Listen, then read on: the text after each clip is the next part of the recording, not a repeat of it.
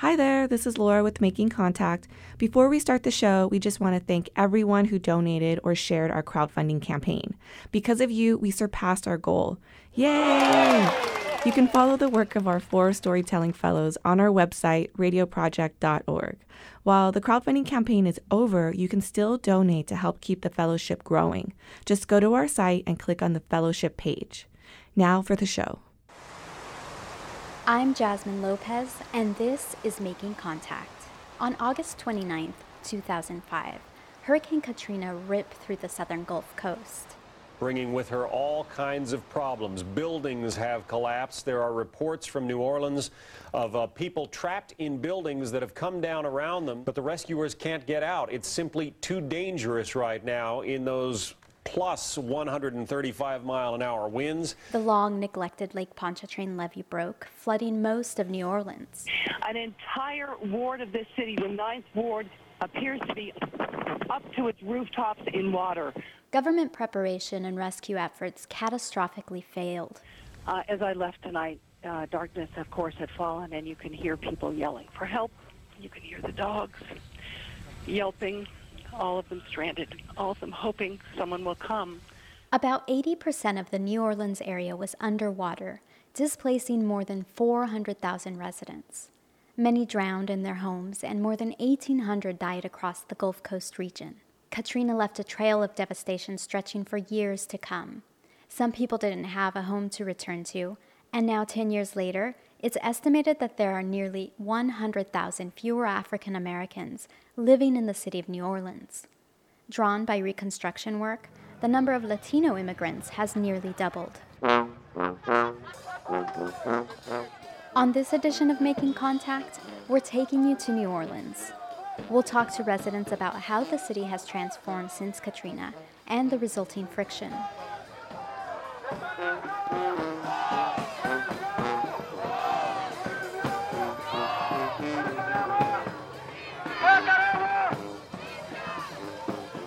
Reconstruction after Hurricane Katrina drew thousands of people from India, Brazil, Mexico, Honduras, and other Latin American countries.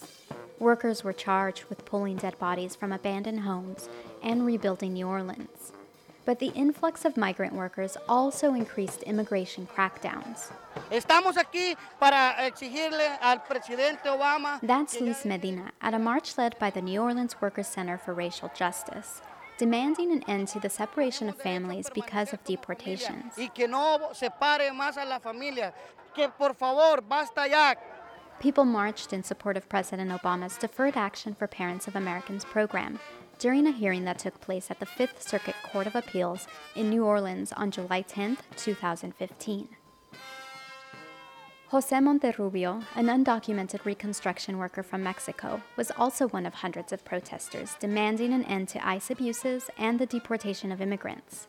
He came to New Orleans one month after Katrina to work and help rebuild the city, but was detained by ICE agents years later.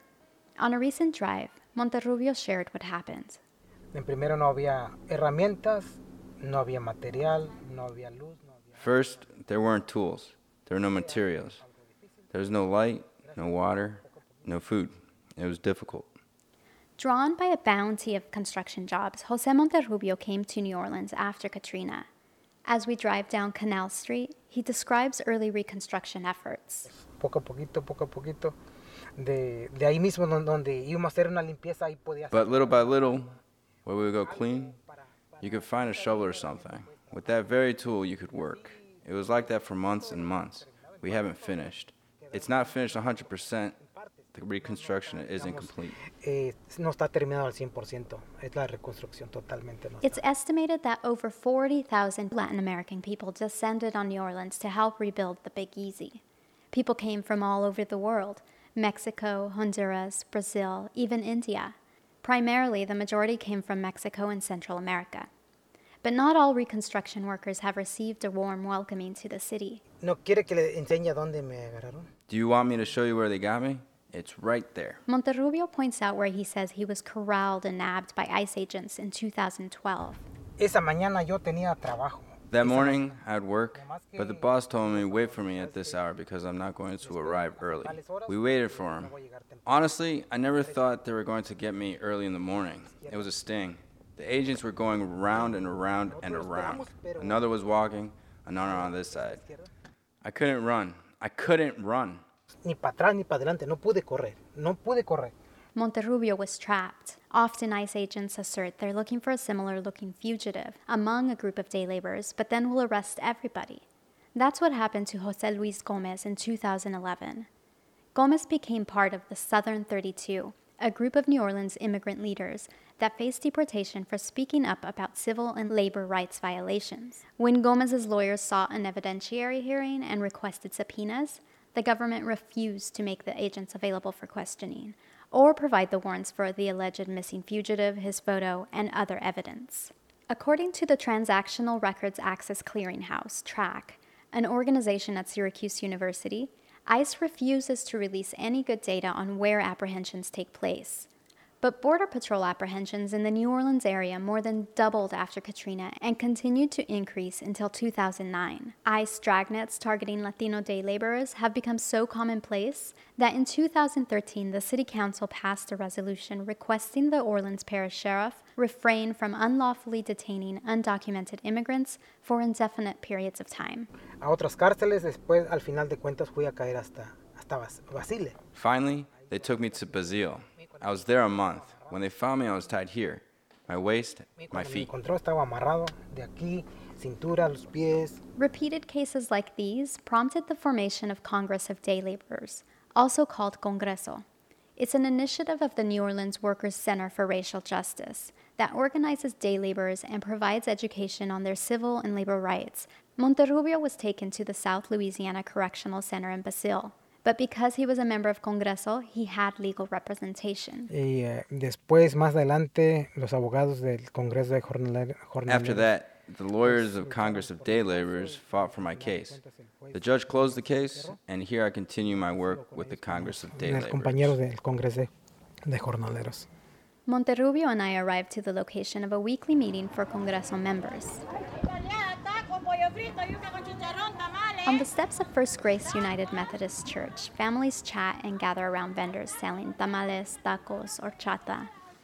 Shortly after gathering and eating, the people at the food stands enter the church for the Congreso meeting. Compañeros, gracias por venir. A tener otra reunión más, otro An organizer greets attendees, and later Monterrubio acts out a skit where they discuss the importance of carrying a Congreso identification card. La policía. Es que necesito su licencia, señora, por favor. Police, I need your license, ma'am, please. Some identification. The ID card lists a person's name and date of birth and states that the holder wishes to exercise his or her right to remain silent and to consult with a lawyer before answering questions. Hmm, tengo mi ID del Congreso. Fine, this ID is fine. I'll just give you a ticket for le voy a no license. Por no licencia y este ahí sí es válido para nosotros. Muchas gracias, señor policía. Monterrubio is committed to working as a community leader through Congreso. He says that the fear of deportation is always present, but work is why he came to this country. It's why he came to New Orleans. No- uno no sabe si lo de- van a deportar o lo van a dejar, pero Because you don't know if you're going to be deported or let go. Fear. I haven't committed a crime, so I'm relaxed. It's not my country. I came to work. a pesar no es mi país y más he, he- he venido a trabajar nada más. While New Orleans is considered a sanctuary city for undocumented immigrants, the House passed a bill on July 23, 2015, cutting off federal funding for such cities. Meanwhile, a similar bill is being offered by Senator David Vitter, and Louisiana Governor Bobby Jindal says he intends on ending sanctuary cities through his proposed partners in crime law. As Monterrubio put it, the reconstruction efforts aren't over. People will still come to New Orleans to work, and contractors will still continue to recruit workers. Up next, we hear from New Orleans based artist Jose Torres Tama and his poetry dedicated to immigrant reconstruction workers.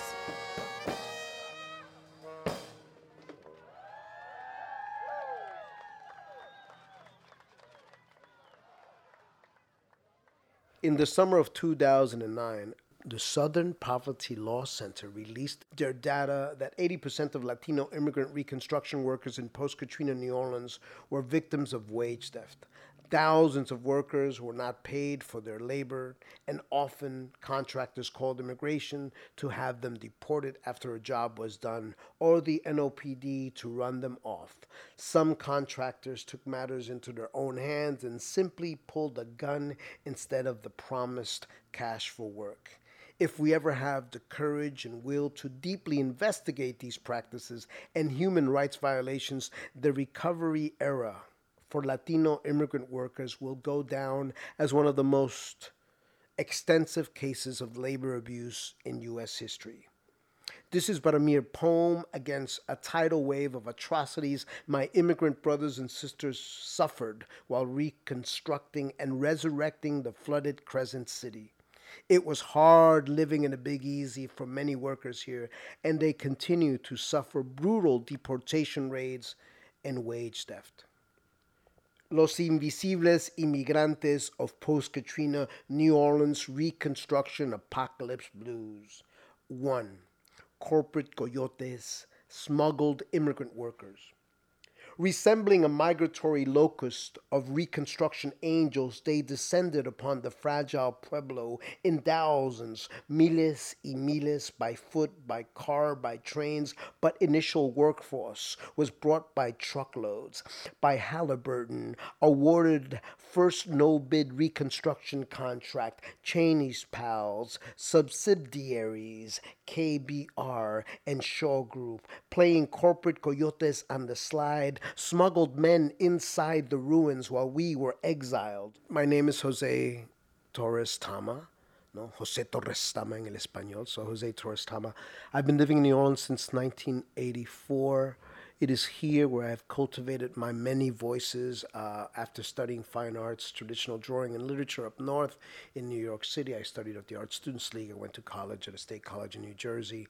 Um, it is here that I found my real performative and political voice. One hotel flew workers in from Brazil, another from Peru to rebuild, clean human waste from the Superdome, pull cadavers from the Morial Convention Center to reconstruct, to hammer, to sheetrock, put up roof after roof after roof after roof. Some died in collateral construction, apocalypse blues. As a place to live in, New Orleans has become my own Macondo sort of like Garcia Marquez's mythical city because it's a magical city and it is a very, Latin city as well, very Caribbean. Um, it's often forgotten that we had a Spanish colonial legacy here. You go to the French Quarter and you, and you see the signs that say, um, when New Orleans was the capital of the Spanish provinces of Louisiana, this street bore the name of Calle Real for Royal Street and you'll see the dates 1761 to 1803 and that's the spanish colonial legacy 40 years of the spanish rule yes they were slaveholders like the french right um, but they also left quite a legacy, including the fact that the French Quarter is a misnomer. It should be called the Spanish Quarter because those that entire section was rebuilt by Spanish during the Spanish colonial period, but rebuilt by Spanish-speaking people the Spanish, the Creoles, and the slaves.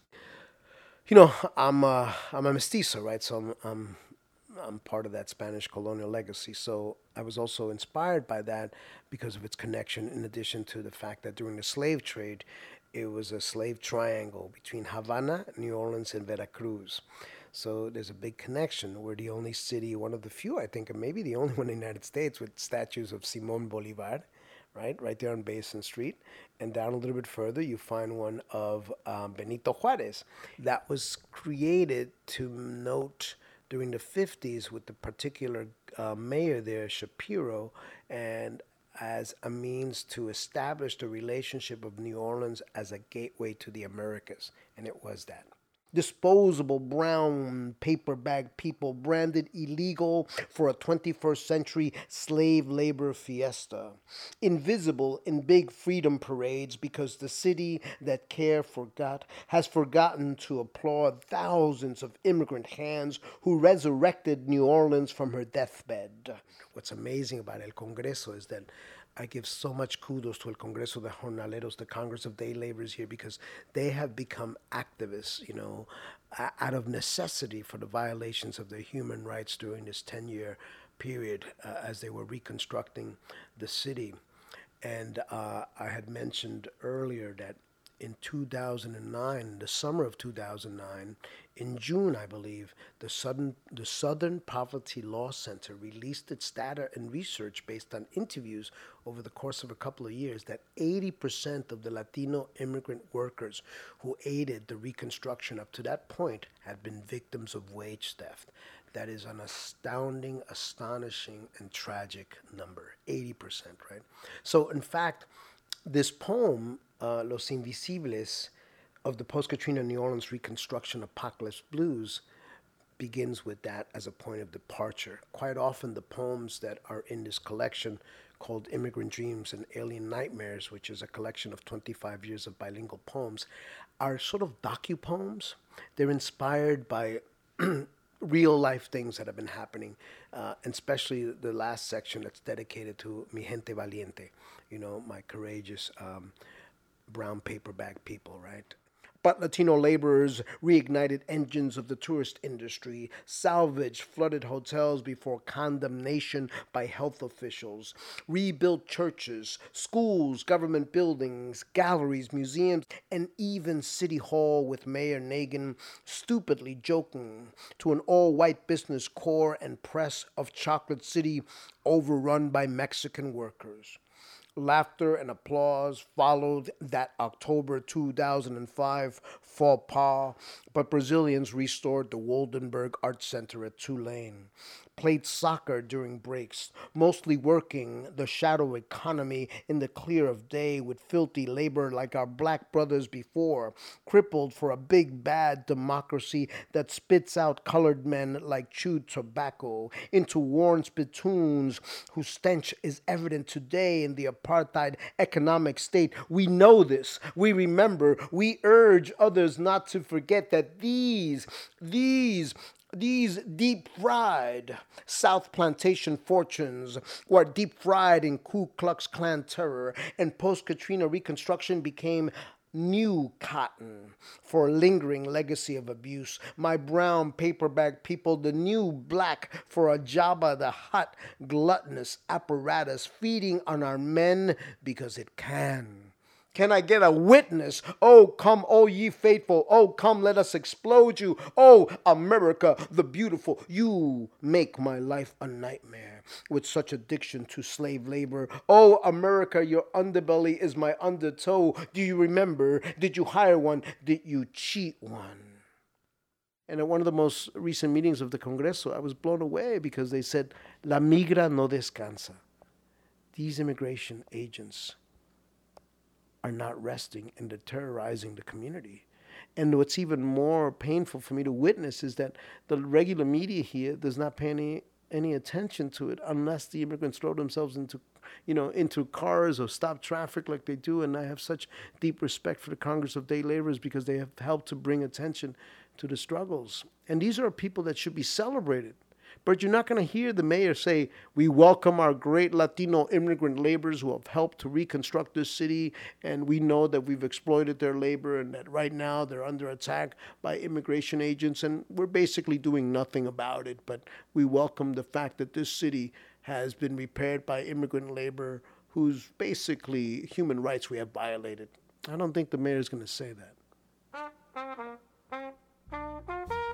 You're listening to artist Jose Torres Tama reading from his book Immigrant Dreams, Alien Nightmares, and talking about the struggle of the immigrant reconstruction workers post Katrina. We'll be right back. You're listening to Making Contact, a production of the National Radio Project. Because of generous support from listeners like you, this show is distributed for free to radio stations in the US, Canada, Australia, and South Africa. To find out how to donate, download shows, or get our podcasts, go to radioproject.org. Like us on Facebook and follow us on Twitter.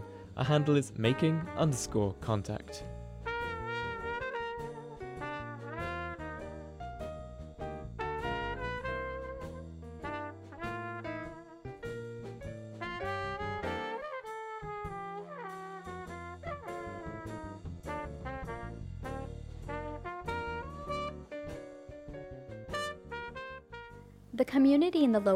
Ward in New Orleans was decimated after Katrina, threatening to erase the history of this largely poor African American district, which is rich in both community and controversy. Producer Andrew Stelzer visits the lower Ninth Ward and talks with people about preserving its dynamic history. If you remember seeing the lower Ninth Ward on TV, it probably still looks pretty much the same these days, minus the floodwaters. Scattering of homes amidst blocks and blocks of fields of grass. There's still some half collapsed houses. It's hard to believe there were once thousands of people living here. But it's not a complete ghost town. By the intersection of Urquhart and Deslonde streets, there's a man mowing his lawn, a couple other folks chatting on the sidewalk, and a gray and purple house on the corner with banners hanging off the porch. Hey there. Hello, good to see you. You too. Beck Cooper greets me out front. So this is the oops, sorry. This is the Lower Ninth Ward Living Museum, and it goes in chronological order. Cooper's not from New Orleans, but she's learning fast by talking to lots and lots of natives. That's part of her job as director of the Lower Ninth Ward Living Museum, to understand the history of this neighborhood and communicate its meaning to the public. As soon as I walk into the museum, I see a big map hanging on the wall to help get me oriented. So this map of New Orleans, it's just a standard tour map. And you see like the French Quarter, the Warehouse District, uh, you see Canal, right where the Mississippi River bends, and you would um, come upon the Lower Ninth Ward. It just kind of cuts out, um, which is just sort of a symbolic marking of how neglected the neighborhood is. Cooper tells me the neighborhood began as an escaped slave colony where blacks and Native Americans coexisted. There was even a cypress swamp that acted as a natural buffer against hurricanes. But that swamp was removed in 1923, and in its place sits what's known as the Industrial Canal, which geographically cuts off the area from the rest of the city. And then over here, I'm going to point out this picture, which is pretty incredible um, the 1927 Mississippi flood, um, where it's actually documented that the government dynamited the levees and sacrificed the lower Ninth Ward to save other parts of New Orleans. It's interesting when you think about the stories you hear during Betsy and Katrina of people who, in their personal accounts, claim that the levees were blown up or that it was done purposefully, and that's seen as this giant conspiracy theory. Um, but when you see the history all laid out, it's, it makes you really think about how outlandish that really is. But true to New Orleans' spirit, the museum is not just designed to teach about injustices, but to celebrate the neighborhood's cultural history. Famous musicians like Fats Domino and Mahalia Jackson hail from the lower ninth, and it played an important role in the civil rights era. The lower ninth ward was the kind of ground zero for desegregation in the deep south and the first elementary school to be desegregated. There is this incredible, vast, rich history of this neighborhood that is being completely destroyed and forgotten about as we speak. The museum opened in 2013 and already has had several thousand visitors. Half of those are New Orleanians and half of them are tourists. I think the goal is to redirect that disaster tourism traffic here and have people who are already coming in for good intentions leave with a real understanding of the history here um, and hear it through the voices of people who lived it, but without burdening them to tell their story again and again, and without driving through the neighborhood um, in a voyeuristic fashion with cameras hanging out of the window. Um, and at, at the very least, be able to go home and return back to their communities and act with us to correct some of the myths about the Lower Ninth Ward. In just the first three years after Katrina, well over 1 million people came to the Gulf Coast to help. But the expectations of those volunteers and what kind of help is needed has been a topic of contentious debate. One of the most high profile relief efforts was the brainchild of actor Brad Pitt. His project, called Make It Right, builds energy efficient homes in the lower Ninth Ward. These homes look really, really different from the traditional New Orleans old wooden houses. And only a few blocks from the Living History Museum, these space age modern homes dot the landscape. Altogether, there are about 150 of them. I spoke to Robert Green, who lives in one of the Make It Right homes, about the Lower Ninth Ward's past, present, and future. Green has lived here since he was 12 years old, and he lost his mother and a three year old granddaughter in the flood that followed the failure of the levees. To take a walk with you to a particular spot that you can actually see the whole neighborhood in relationship to the way it used to be and in relationship to the way it is now, how much of a difference uh, this project has made and how far we need to carry the next step of rebuilding this particular neighborhood because if you came on a weekend and the kids were outside playing, or if you came on a weekend and somebody's having a party or somebody's having uh, a second line, then you understand people are back. It's just that now we're not back in the numbers that this neighborhood used to have as before. The wind out. These were. We're going up the street. We're not going far.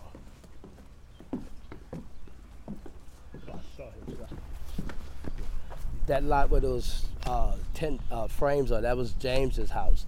Uh, you can look at Charles and Mr. Ricks, and in between them was Gina. That's the Garris, that's the Andrews, that's Leslie, that's the Brumfield. So what I'm basically saying for me, for my immediate neighbors, I still can't say where those particular people are unless somebody had contact with them. I'm sure you've been asked this question before, Mhm. but do you do you miss the the visual character of of the New Orleans style homes? These homes look It's, it's, see, it's a foolish thing to think that the houses are going to stay the same. Every neighborhood in the city is different. So making this neighborhood stay the same as any other neighborhood is, is a foolish idea. So the idea is not so much important how these houses look, it's only that we have these houses. What's important is we are now the gonna be and could be the largest energy producing neighborhood in the country because we all have solar panels. So then if you look at from a grandparent's point, I get a chance to make a difference in the lives of my grandchildren and also the air quality of this community. So why not change? Were you skeptical at first about this project? No, you got to realize at every meeting, I stood up at every meeting and said, I'm for it. You have to understand that we have to have something or somebody to, to do that. And basically, I became that person. So at every meeting, I wouldn't say I had to think about it. I stand up at the meeting and said, I'm ready for it now. I'll sign up now. The time for waiting, we can walk back. The time for waiting was over. You know, if you sat around and people also asked, did we have any input? If you had input from all these different people, you would never get anything off the ground. You know. How much? Yeah. Are, how much are most of these houses going for? The houses range in price because the range of these houses range from 135 to 175,000. Let me give you something before I answer your question. Okay. Let me give you something before I answer your question. How has being um, featured in the media, being part of this uh, Make It Right project, how has that changed you um, the last decade that you've now been kind of engaging with the rest of the world in a, in a different way than you were before because you're part of this rebuilding project and because you're now people are coming to visit your neighborhood from all over the world? Well, it's not so much they're coming to visit my neighborhood. People are coming to actually do help. For me, I'm more open, but we're also diligent, we're also resilient. Basically, if you understand the tragedy of what happened to us and my two grandchildren, who literally saw their sister disappear in 25 feet of water, saw their neighborhood completely destroyed, saw their grandmother's dead body with her eyes open and a leaf in her mouth, come back to the same neighborhood, past those same spots, and we don't cry. So basically, what I'm saying is people have changed me from the simple fact of the matter. When I first told what happened to my mother and granddaughter, I cried. The second time, I cried less. The third time, a little less. So I told that story a thousand times to different people. So basically, I have no reason to cry. And that's it for this edition of Making Contact. You've been listening to stories about changing communities in New Orleans after Hurricane Katrina. For more information about Making Contact and the people and groups in the show, go to radioproject.org. You can also like us on Facebook or follow us on Twitter. Our handle is making underscore contact. The Making Contact team includes Lisa Rudman, Kwan Booth, Laura Flynn, George Lavender, Andrew Stelzer, Al Sasser, and Ivan Rodriguez. I'm Jasmine Lopez. Thanks for listening to Making Contact.